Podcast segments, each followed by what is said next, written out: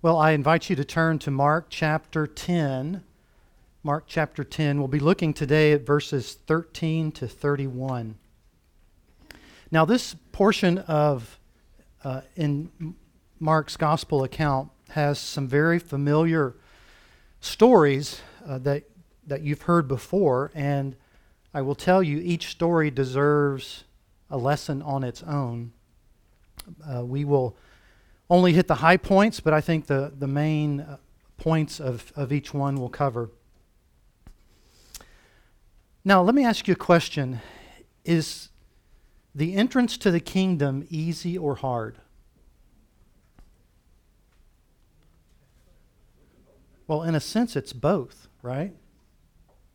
It's both in the sense that there's nothing we do to earn it, we simply embrace it by faith. Christ has done the work. But it's also hard in the sense that we have to count the cost. There are idols of the heart, things that we have to turn from and let go of in order to turn and embrace Christ. And in that sense, it's hard. Well, we will see both of these in, in the, the stories, the, um, in the, the, the scripture that we'll look at today. Now, as Eric reminded us last week, Jesus is on his final journey to Jerusalem. He has crossed over the Jordan River. He's now in the area of Perea on the eastern side of the Jordan. He is going to come down, come to Jericho, head over to Jerusalem. We are days away from the triumphal entry and the Passion Week. Uh, so, with, you know, within a week and a half or something like that, Jesus will will be dying on the cross. So that that's kind of in terms of timing. This is where we are.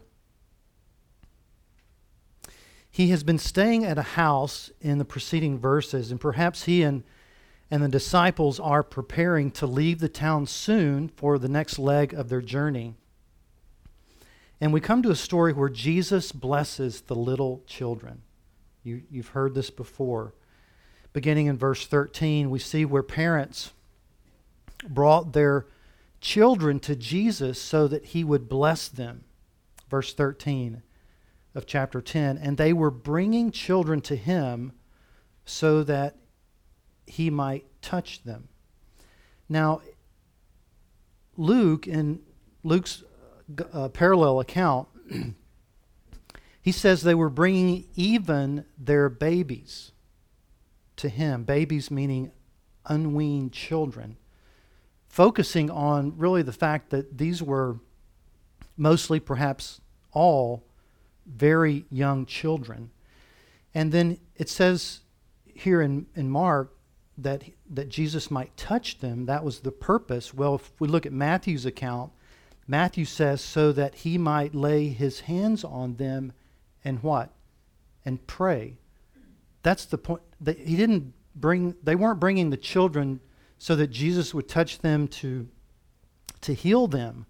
But the whole context here is these parents were bringing these little children so that Jesus would lay his hands on them, pray, and, and bless them. MacArthur writes that Jewish parents commonly sought the blessing of prominent rabbis for their children. And the laying on of hands was an outward symbol of blessing them. This custom goes back all the way to the patriarchs, even to Noah in, in Scripture.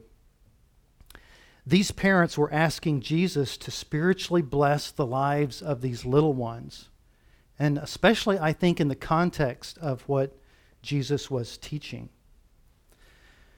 Well, the disciples disapproved of this and saw it as inappropriate. Continuing in verse 13, but the disciples, what? Rebuked them. It would seem that uh, the disciples directed the strong disapproval to the parents for bringing their children forward the, the disciples are saying, Stop doing this. Well, uh, in his excellent exposition on the, go- the Gospel of Matthew, Tom Pennington, perhaps you know of him, he noted some of the following uh, possible reasons why. He said, you know, why would the disciples have done this? Well, one, to protect Jesus, thinking that he, he's already busy enough, right? So the disciples are thinking, we've got to have the back of Jesus, we've got to protect him, and, and so on. Also, they were reflecting the view of the culture that children were a waste of a good teacher's time. They thought that, thought that Jesus' time was too valuable for it to be spent on those who really offered so little. Infanticide, in other words, the killing of children, was widely practiced in Greek culture during this time. Even at this time, it was legal in Roman culture. And although it was illegal in Jewish culture, children still had a low, a low status. Think of our own culture today. For many, a child in the womb is not a person, it's just tissue that can be discarded at the discretion of the mother. And, and that, that is true for so many people, many, many people in our country and around the world. A child, for many, is no more valuable than an animal, even after they're born, for some.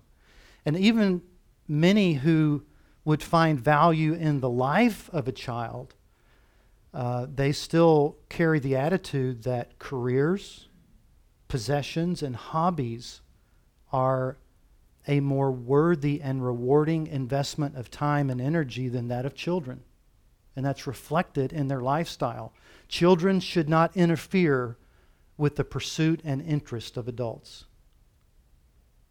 That even though they value the lives of children, they see other things in life as, as really more important than children.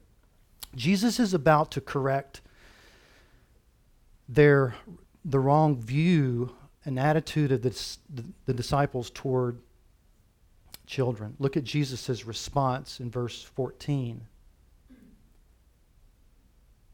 We, we're going to see where he was angry at the disciples for their wrong attitudes concerning children and commanded that they be allowed to come. Verse 14 But when Jesus saw this, he was indignant. Indignant, uh, it's, it's strongly expressed em- emotion. It's something wh- that comes on the face. You, you know this when you've looked at someone and their facial expression gets distorted and it's, it's clear they are upset. That's the idea. This, this was visibly evident on Jesus. Who is he angry with? The children? No. The parents? No. But with the disciples.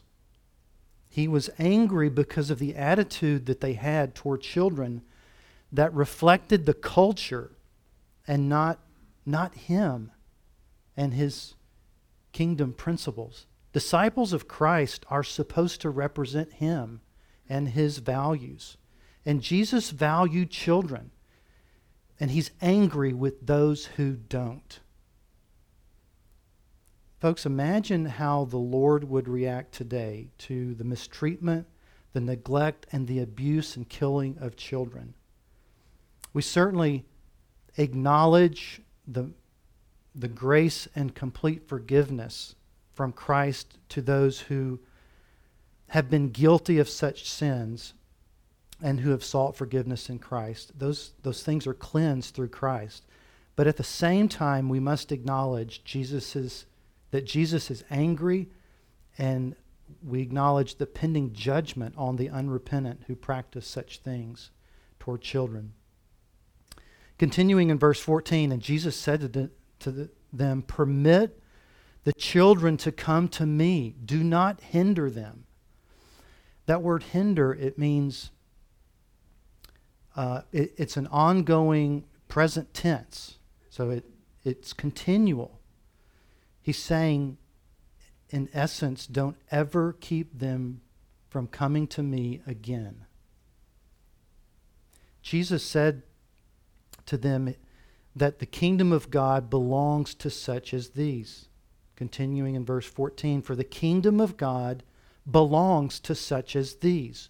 Truly I say to you, whoever does not receive or accept the kingdom of God like a child will not enter it at all. Notice that strange translation will not at all. The translators are trying to reflect the double negative in the original Greek here. And basically, he's saying in our vernacular, there's no way, there's absolutely no way that um, they can come into the kingdom unless they come like a child. Now, there's additional discussion on this passage about when children can be saved and do they go to heaven if they die before they reach a condition of accountability. Uh, covering this is beyond the time available that we have and the scope of our text. But in short, Scripture does give evidence that those who die before they reach a point where they can, they can mentally and morally understand the guilt of their sin and understand the offer of grace and uh, an understanding of what Christ has done for them, that before they reach that point, uh, they, they would go to heaven if they die. This passage, while it doesn't prove that point, it certainly allows for it. Think about it. The, Jesus says the kingdom of God is composed of some such as these.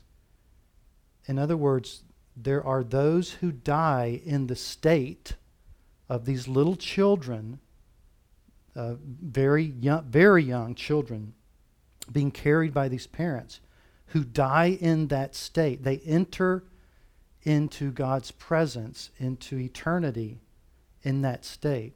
Doesn't mean they perpetually stay as children in heaven, but it's in that state that they come into the kingdom.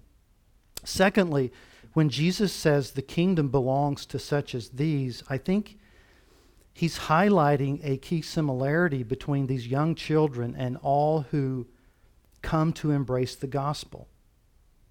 There's characteristics of these children common to even adults that would come into the kingdom. What is that? Well, the similarity is the basis of how one is received into the kingdom. Just as children are, are what? They're helpless, they're dependent, they have not earned merit before God.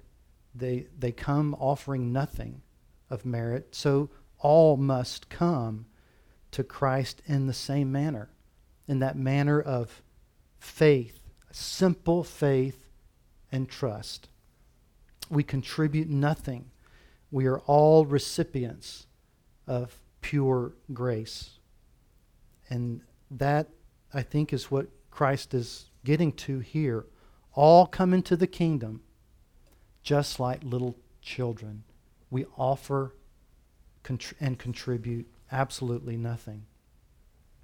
Well, next, Jesus embraced these young children in his arms and blessed them. Verse 16 And he took them in his arms and began blessing them, laying his hands on them. I love this. Jesus took them in his arms. It's not like, you know, some people who are not really comfortable around kids, they might put their hand on the head of a kid and just say, yeah, nice little boy, nice, and just kind of keep them at arm's distance and move on. That's not Jesus. Jesus took them in his arms. And that means in, in the crook, in the bend of your arm, which means he knelt down and picked them up or he took them from the arms of a parent and he is face to face with them, looking them in the eye, touching their nose or whatever. I mean, he is loving on these children. That's the picture. And he touches them and he blesses them. He prayed a blessing on them.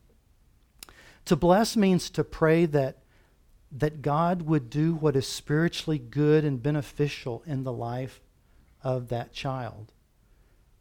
We're not given the details or the specifics of what Jesus prayed for these children, but we, we sure see his tender love and care and concern for them. Don't, don't you see that in that? Can't you just picture that?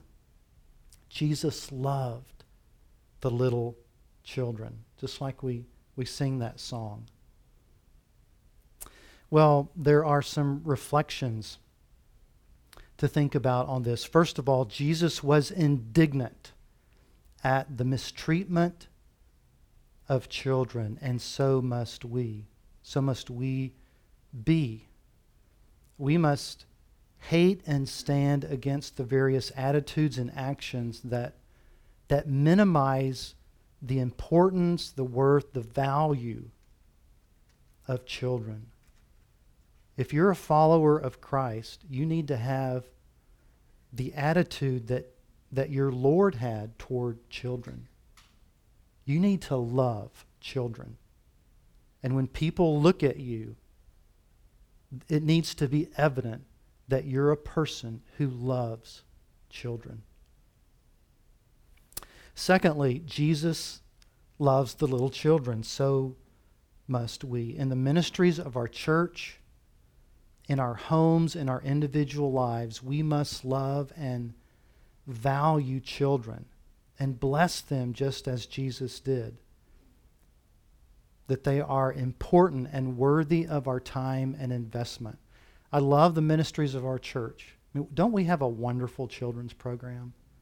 When you think about Sunday school and how these kids are taught early on, the Bible is true those simple truths that they are taught early on to memorize Scripture. My five year old granddaughter uh, quoted an, an, entire psalm on our uh, vacation, not just a small psalm. I, I think it was Psalm 46. I mean, it was long with all the hand motions and animations.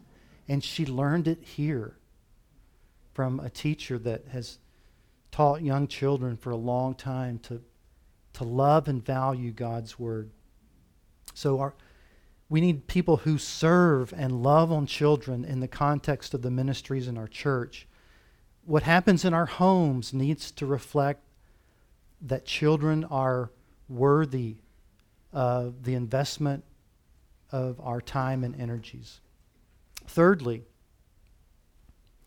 Jesus come into the come into the kingdom humble, trusting, and with nothing to offer. And so must we. If you are not in Christ, can I just remind you, you have nothing to offer before God. You are not a good person. And you don't come before Him with any merit at all. Merit inherent, just in being human, or merit that you have earned thinking you have done good things. You come before God on the basis of grace alone. Christ has done it all. And you must come as a child with simple faith, trusting in Him. Faith and humility, with a submissive heart, a repentant heart, recognizing your sin, and with a heart that is eager to turn from your sin and turn and follow your master. That's what a real disciple looks like. That's the only way anyone comes into the kingdom like a child. Jesus loves the little children.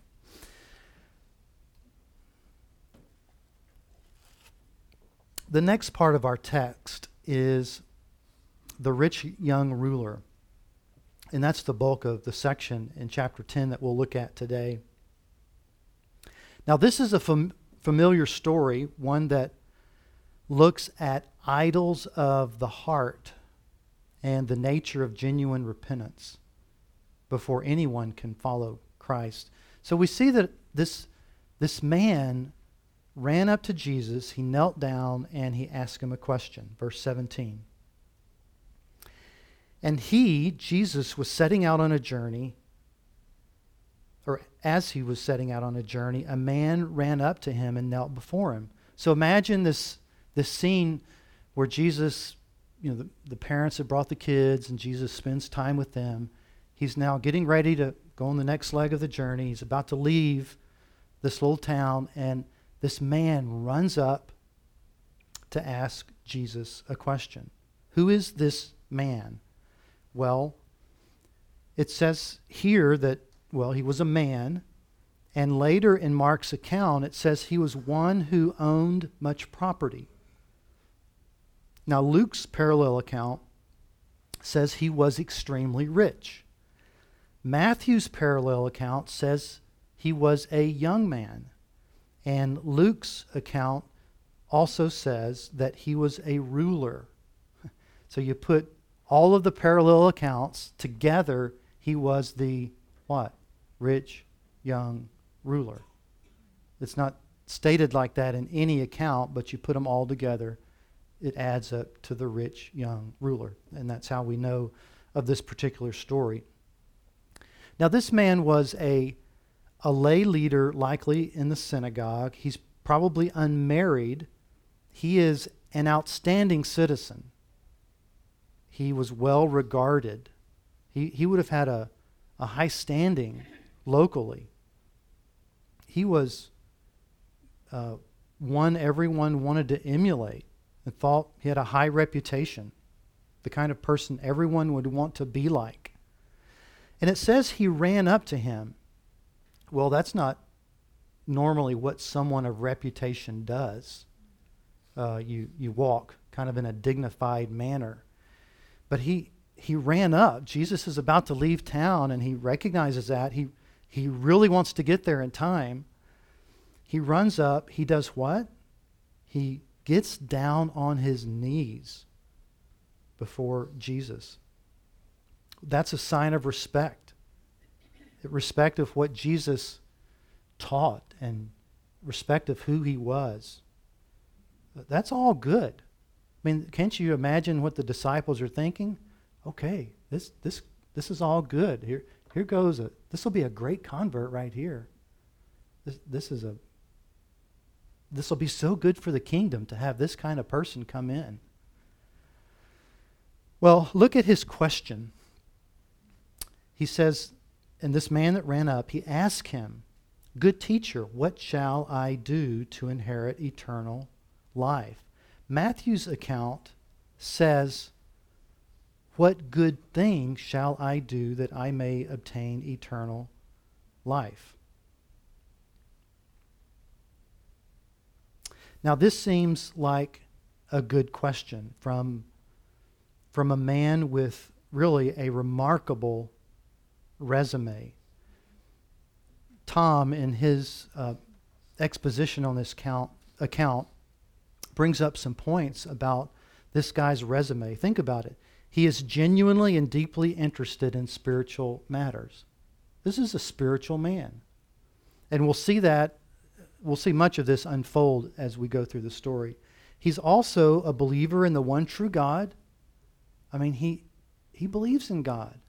He he loves God. Everything about his life is it looks externally as if he does.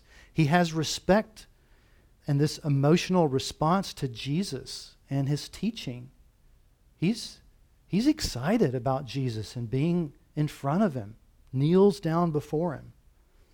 He possesses a desire for the assurance of eternal life. Like, Lord, tell me, is there something else missing? Another box that I need to check in my life to have eternal life. He has an understanding of God's law, again, as we'll see in the, the following verses.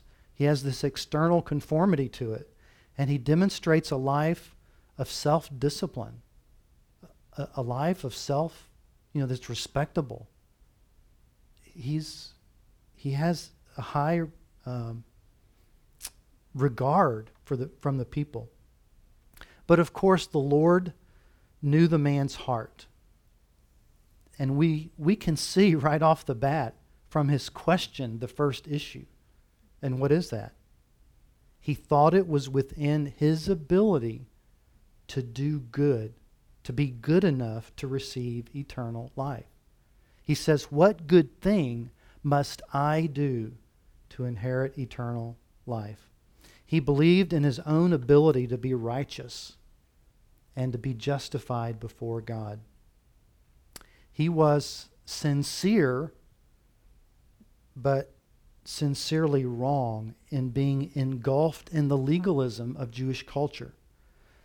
You see, the, the Jewish people at this time had developed what is known as retribution theology.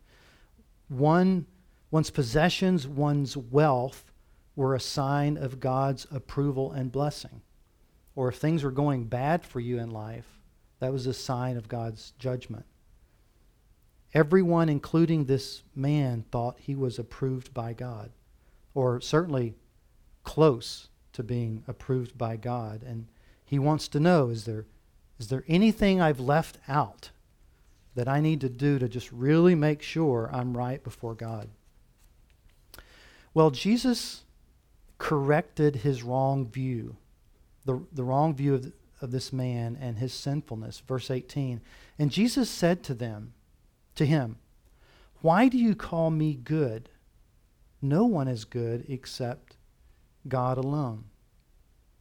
There's two points here in Jesus' response. First of all, no, no human being, and the, the idea is no sinful human being, is good.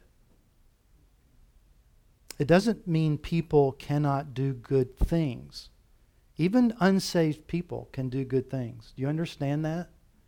I mean, even, even atheists, agnostics, Muslims, Mormons, whatever, they can do good things from a human standpoint. And why is that? Because they're made in the image of God. And there's the residual image of God in them that's re- that can be reflected in various things that, that they do. They can be merciful. They can be forgiving, do, do helpful things, and so on, do kind things. We understand that. That's a reflection of the residual image of God within them. But it, it, those things are good from a, a human standpoint. But from God's perspective, no unsaved person can do anything from perfect God honoring motives. So, from God's perspective, they're not good. Think about it. Remember Isaiah 64 6? This says it all.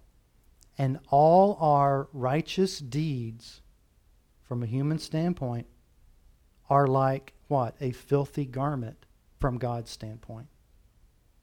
Everything we do that, that we think is good, even though there might be some you know, good, some value in it from a human standpoint, an earthly standpoint. God looks at the heart, and there is nothing that we do that in His eyes are really good for those who are unsaved. That's part of what God or Jesus is saying here. Secondly, He's saying that God alone is good. Jesus is not saying that he doesn't deserve to be called good.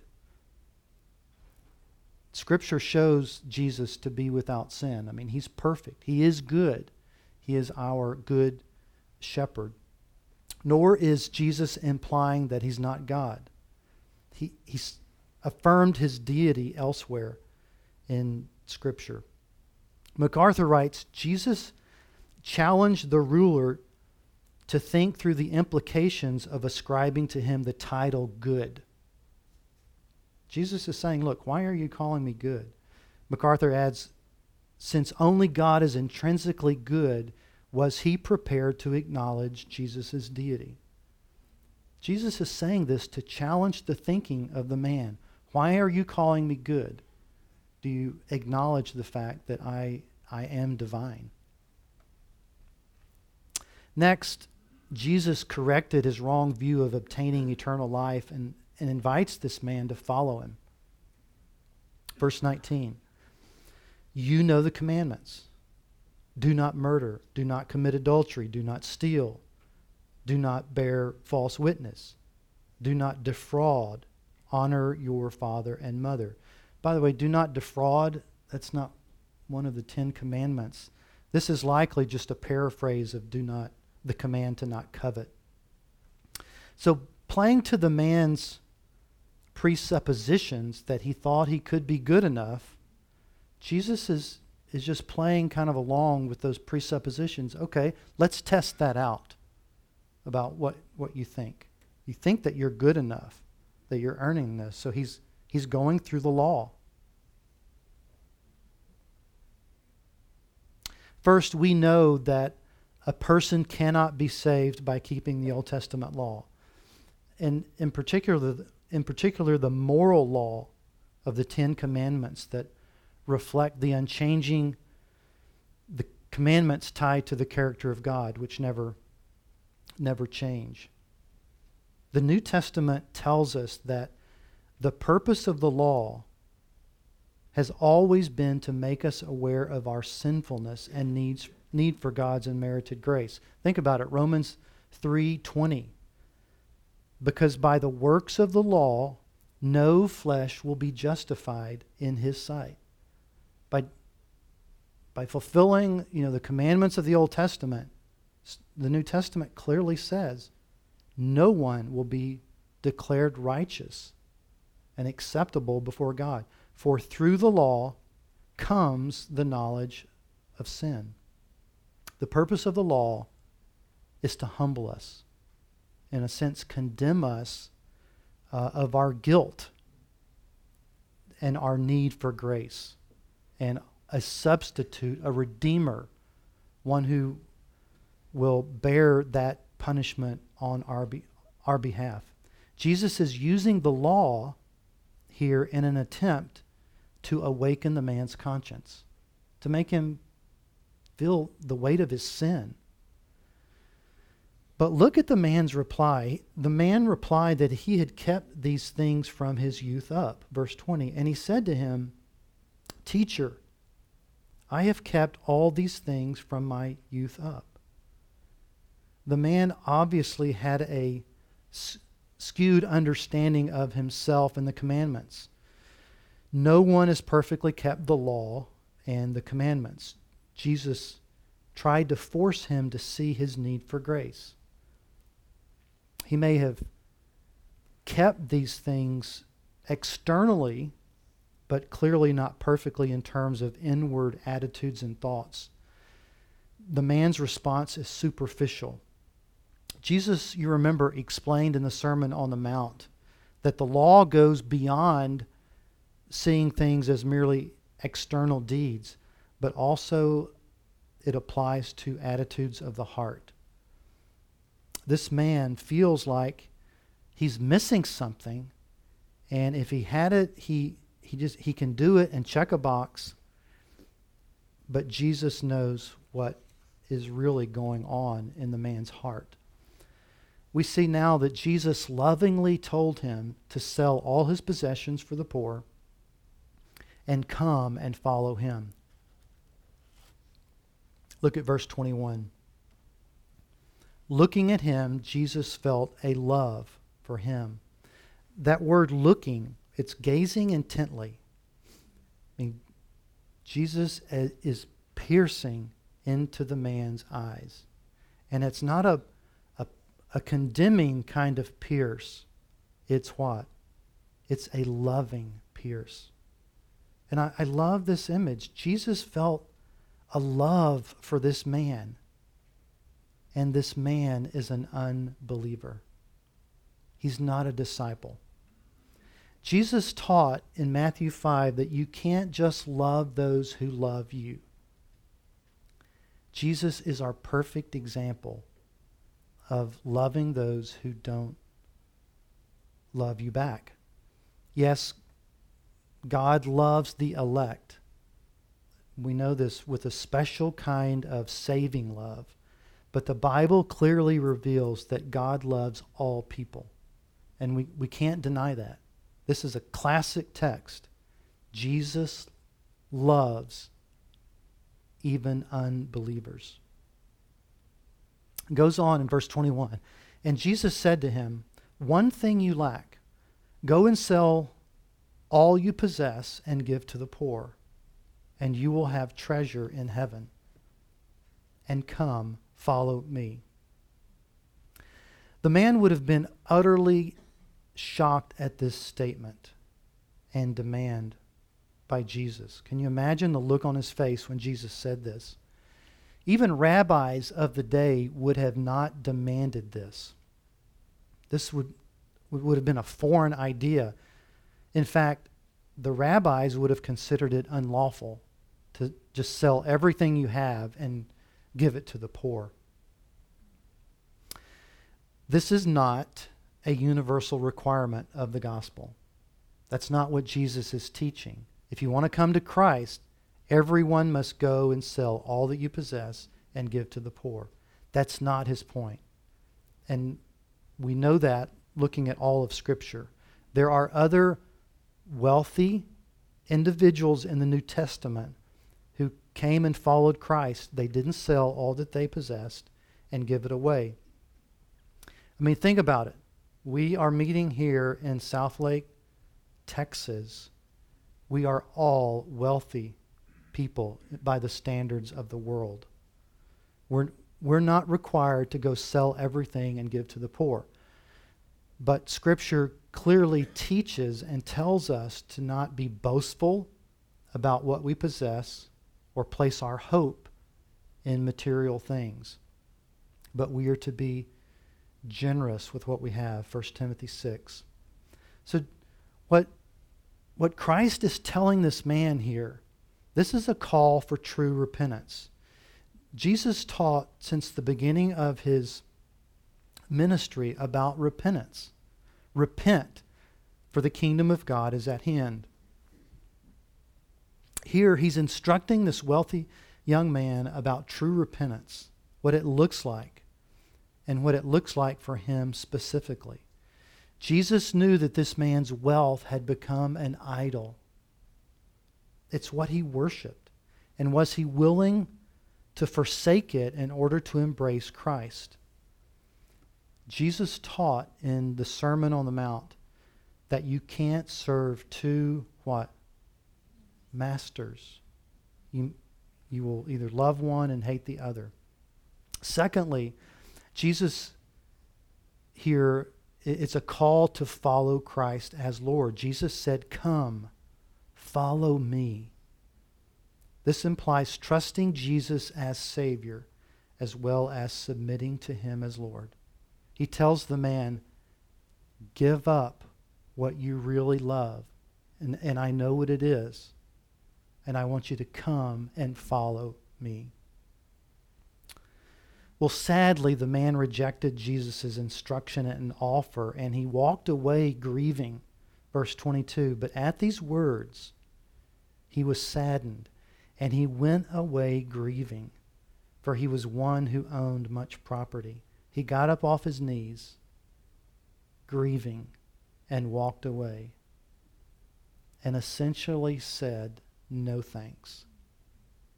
Jesus showed the man the depravity of his own heart.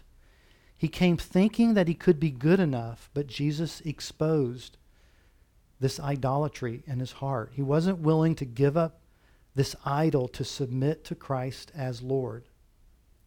Those who don't come to Christ have other idols that they worship, that they value, that they cherish, that they cling to, even in some cases, as a way of thinking that will earn my way into heaven. That's another type of idol. But things they're unwilling to give up in order to follow Christ. Well, Jesus had some follow up teaching to give to the disciples. So the man has walked away, and now just the disciples are there, verse, verse 23. And Jesus, looking around, said to the disciples, to his disciples, how hard it will be for those who are wealthy to enter the kingdom of God. Jesus says it's hard for most wealthy people to be saved.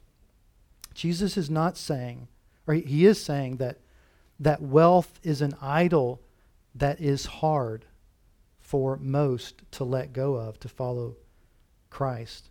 Because wealth, it, it's a classic thing. It appeals to the flesh, it appeals to the pride of life and thinking that, that things, the, the, uh, the respect or the benefit of material things are a source of happiness and elevation in our state of life.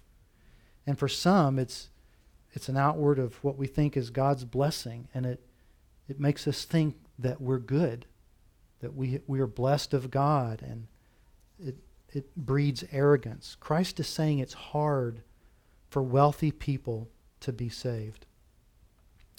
Well, the disciples were then shocked at what Jesus said because a man like this seems to have all the right credentials. Verse 24 the disciples were amazed at this. Again, wealth was viewed as a sign of God's favor. I mean, this guy is like the cream of the crop. He has everything going for him. And the disciples are just blown away that he's being rejected.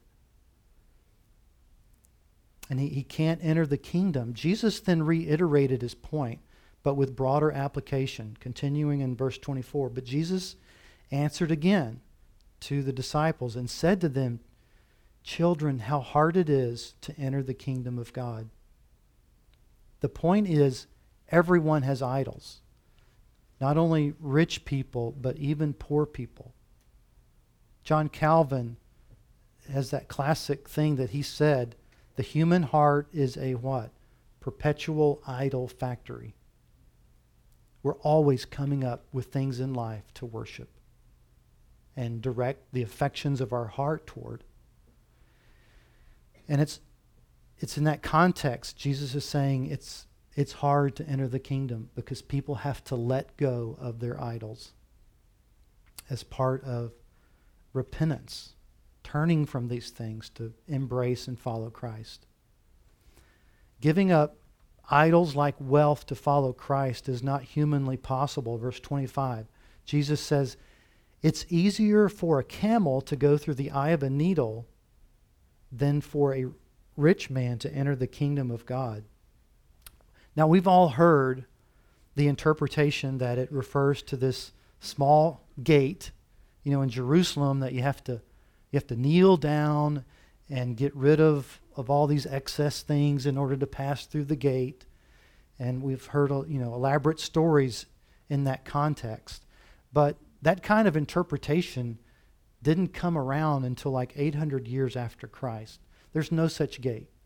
Okay, so that, that story just really doesn't hit the mark here. This simply was a common proverb that, that people understood at the time regarding the impossibility of things.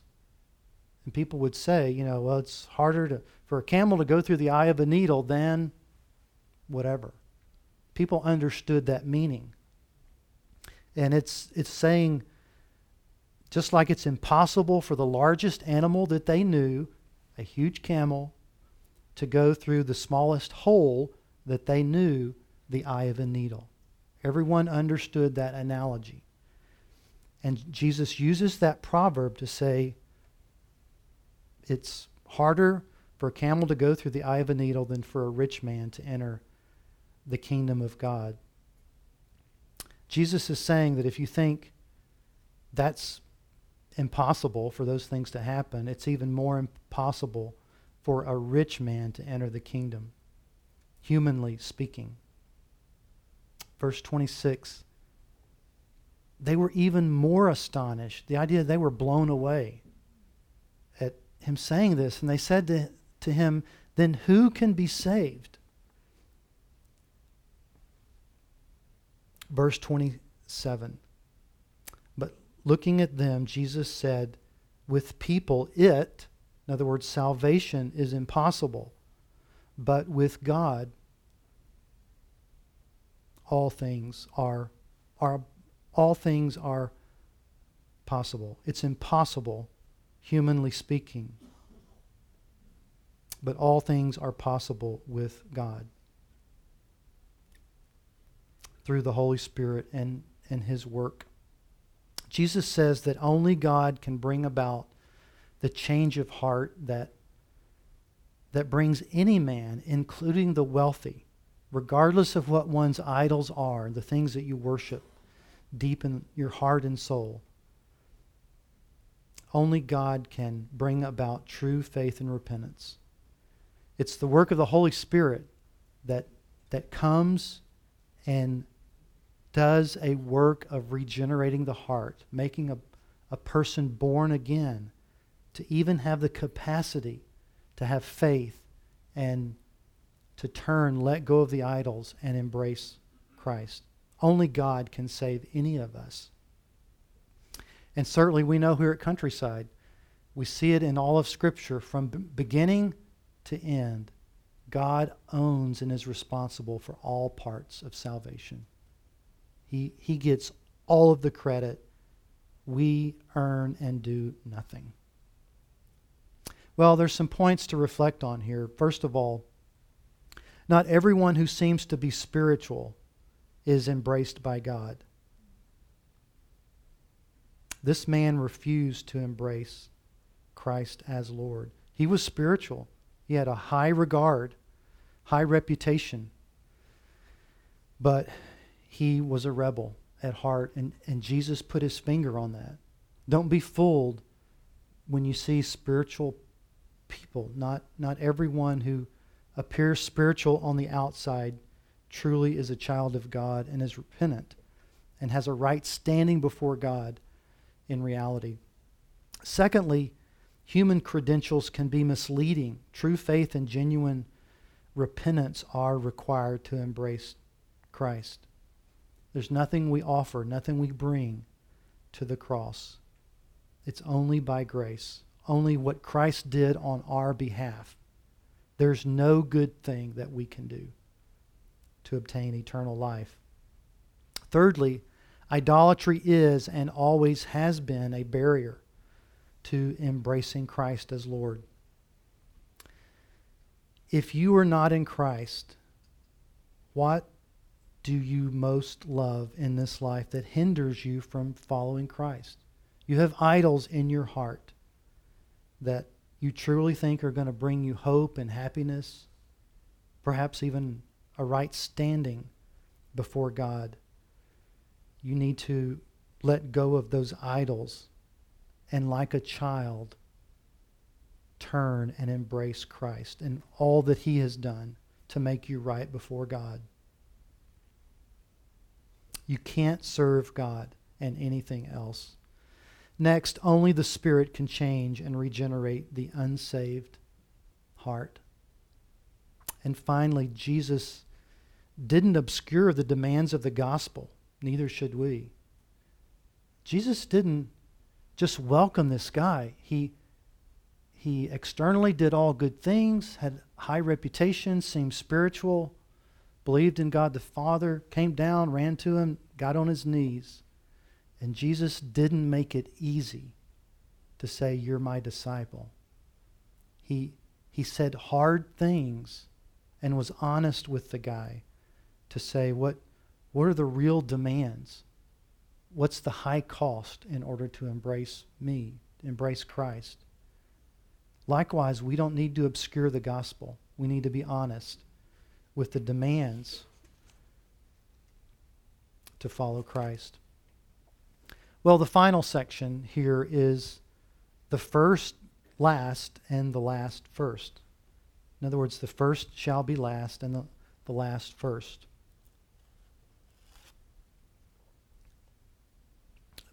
From verse 28 uh, to 31, Peter posed a question to Jesus about the benefits for having left everything to follow him. So Jesus is, remember, he's just said all this about this rich young ruler, and you know he, the lesson is he wasn't willing to leave his idol. And Peter thought about this, and Peter began to say to him, "Behold, we've left everything and followed you.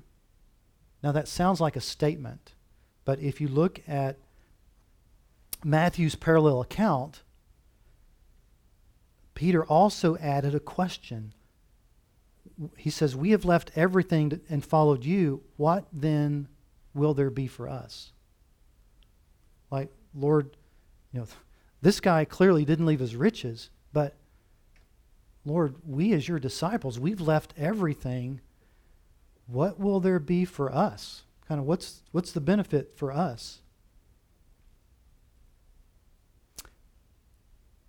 We answered your call to leave everything. And the disciples did that, that were following him. What are the benefits to us?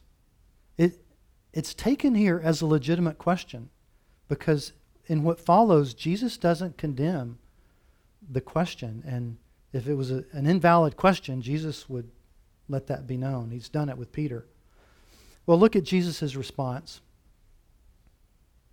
First of all, he says, the benefits of following him far surpass the personal cost. Verse 29.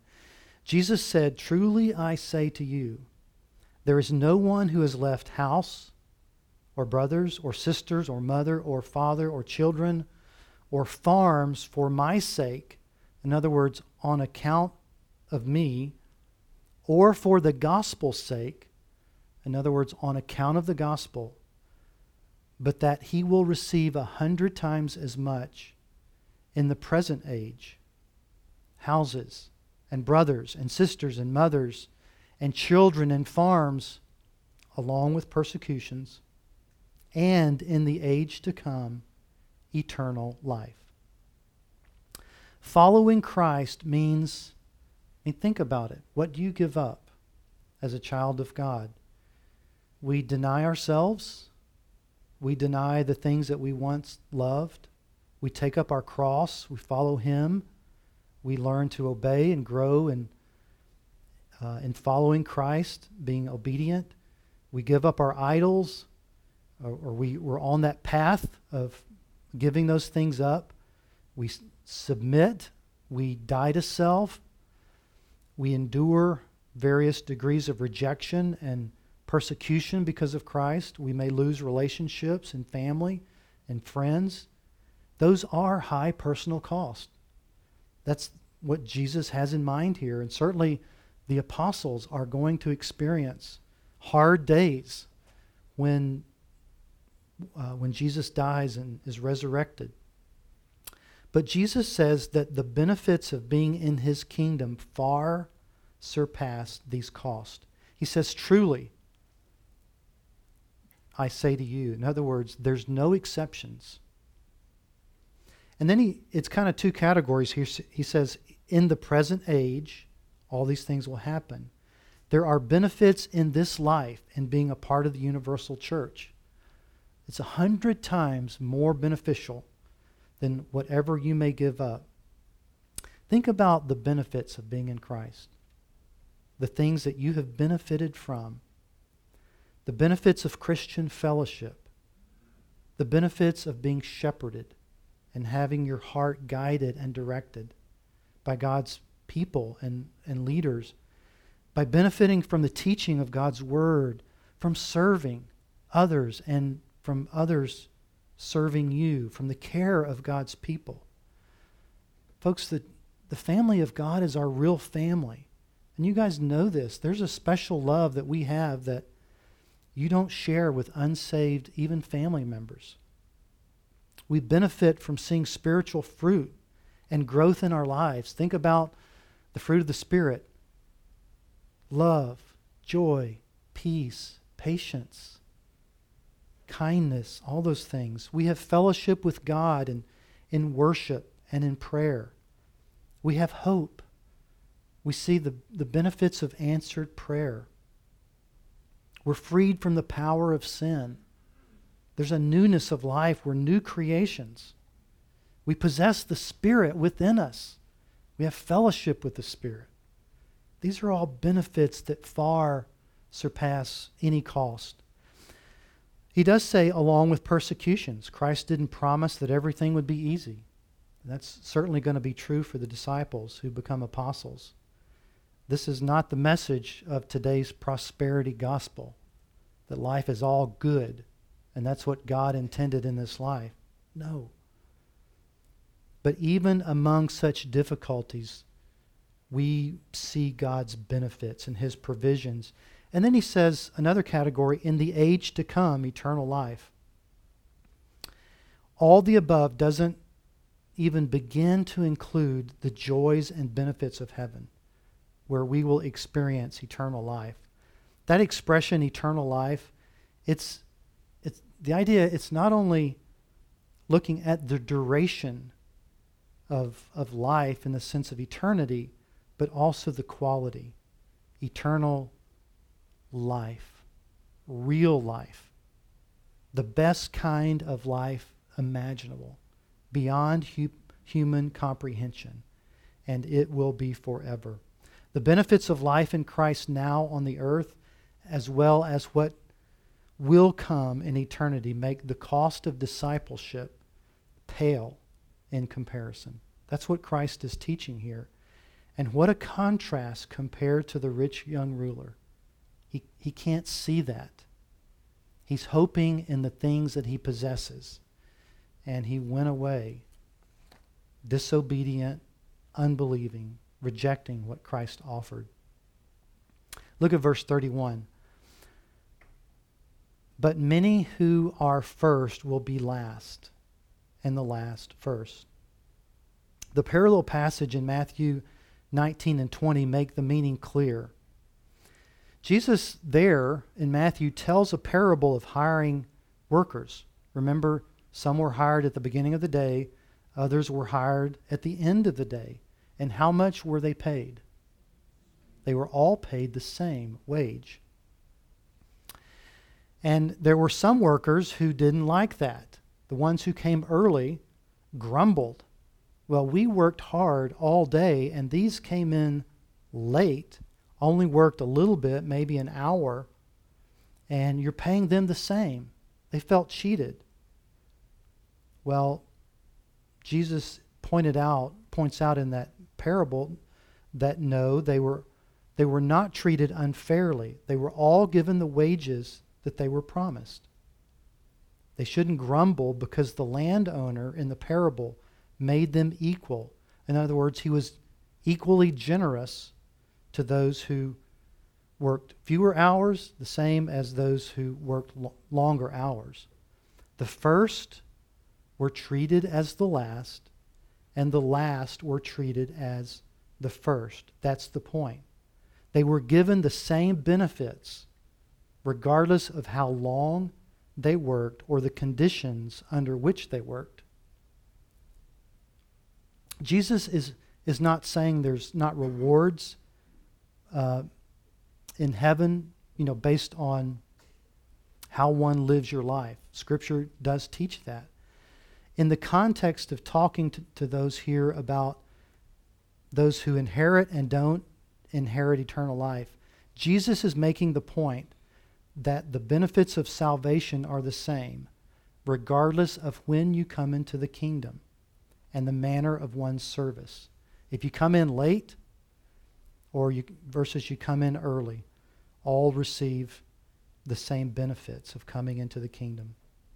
Well, there's some reflections here. First of all, the benefits we receive far surpass what we give up in following Christ. There are difficulties being believers, but the, the benefits we receive far surpass anything we ever give up for following Christ. And also, by God's grace, every believer gets to enjoy the benefits of eternal life in this life and the life to come, regardless of the duration and manner of one's service to, to Him. I was praying this morning with someone who is looking to share the gospel with a birth parent who is on their deathbed and who is an unbeliever. And I was just reminded of the fact that if if the Holy Spirit does a work of grace in that person's life, they share equally with all the joys and benefits of salvation as one who came to Christ early, even as a child, when one was able to comprehend early. Certainly, they, they would have bypassed many difficulties in life because of not being in Christ, but they will experience all the joys and benefits of heaven. Even, even a deathbed experience, even the thief on the cross receives all the, the benefits and joys of eternal life. Well, with that, let's close in prayer. Father, we thank you for these wonderful reminders. We thank you, Lord, for the gospel, which is both easy to embrace yet difficult. Easy in the sense that we contribute nothing, there's no boxes we need to check in terms of merit and effort, but it's something that you have earned totally. It's something you do from beginning to end, and you, you even give us the capacity to have grace to, to embrace it. You're the one who regenerates, who does a work in our hearts. So I pray, Lord, if there, there's someone here who doesn't know you, they will, they will embrace you with a simple, the kind of saving faith that even a child who's able to comprehend their sinfulness and their guilt before you, and they, they turn away, give away everything, and, and in simple, trusting, fearless faith, they come and embrace you. May they do that.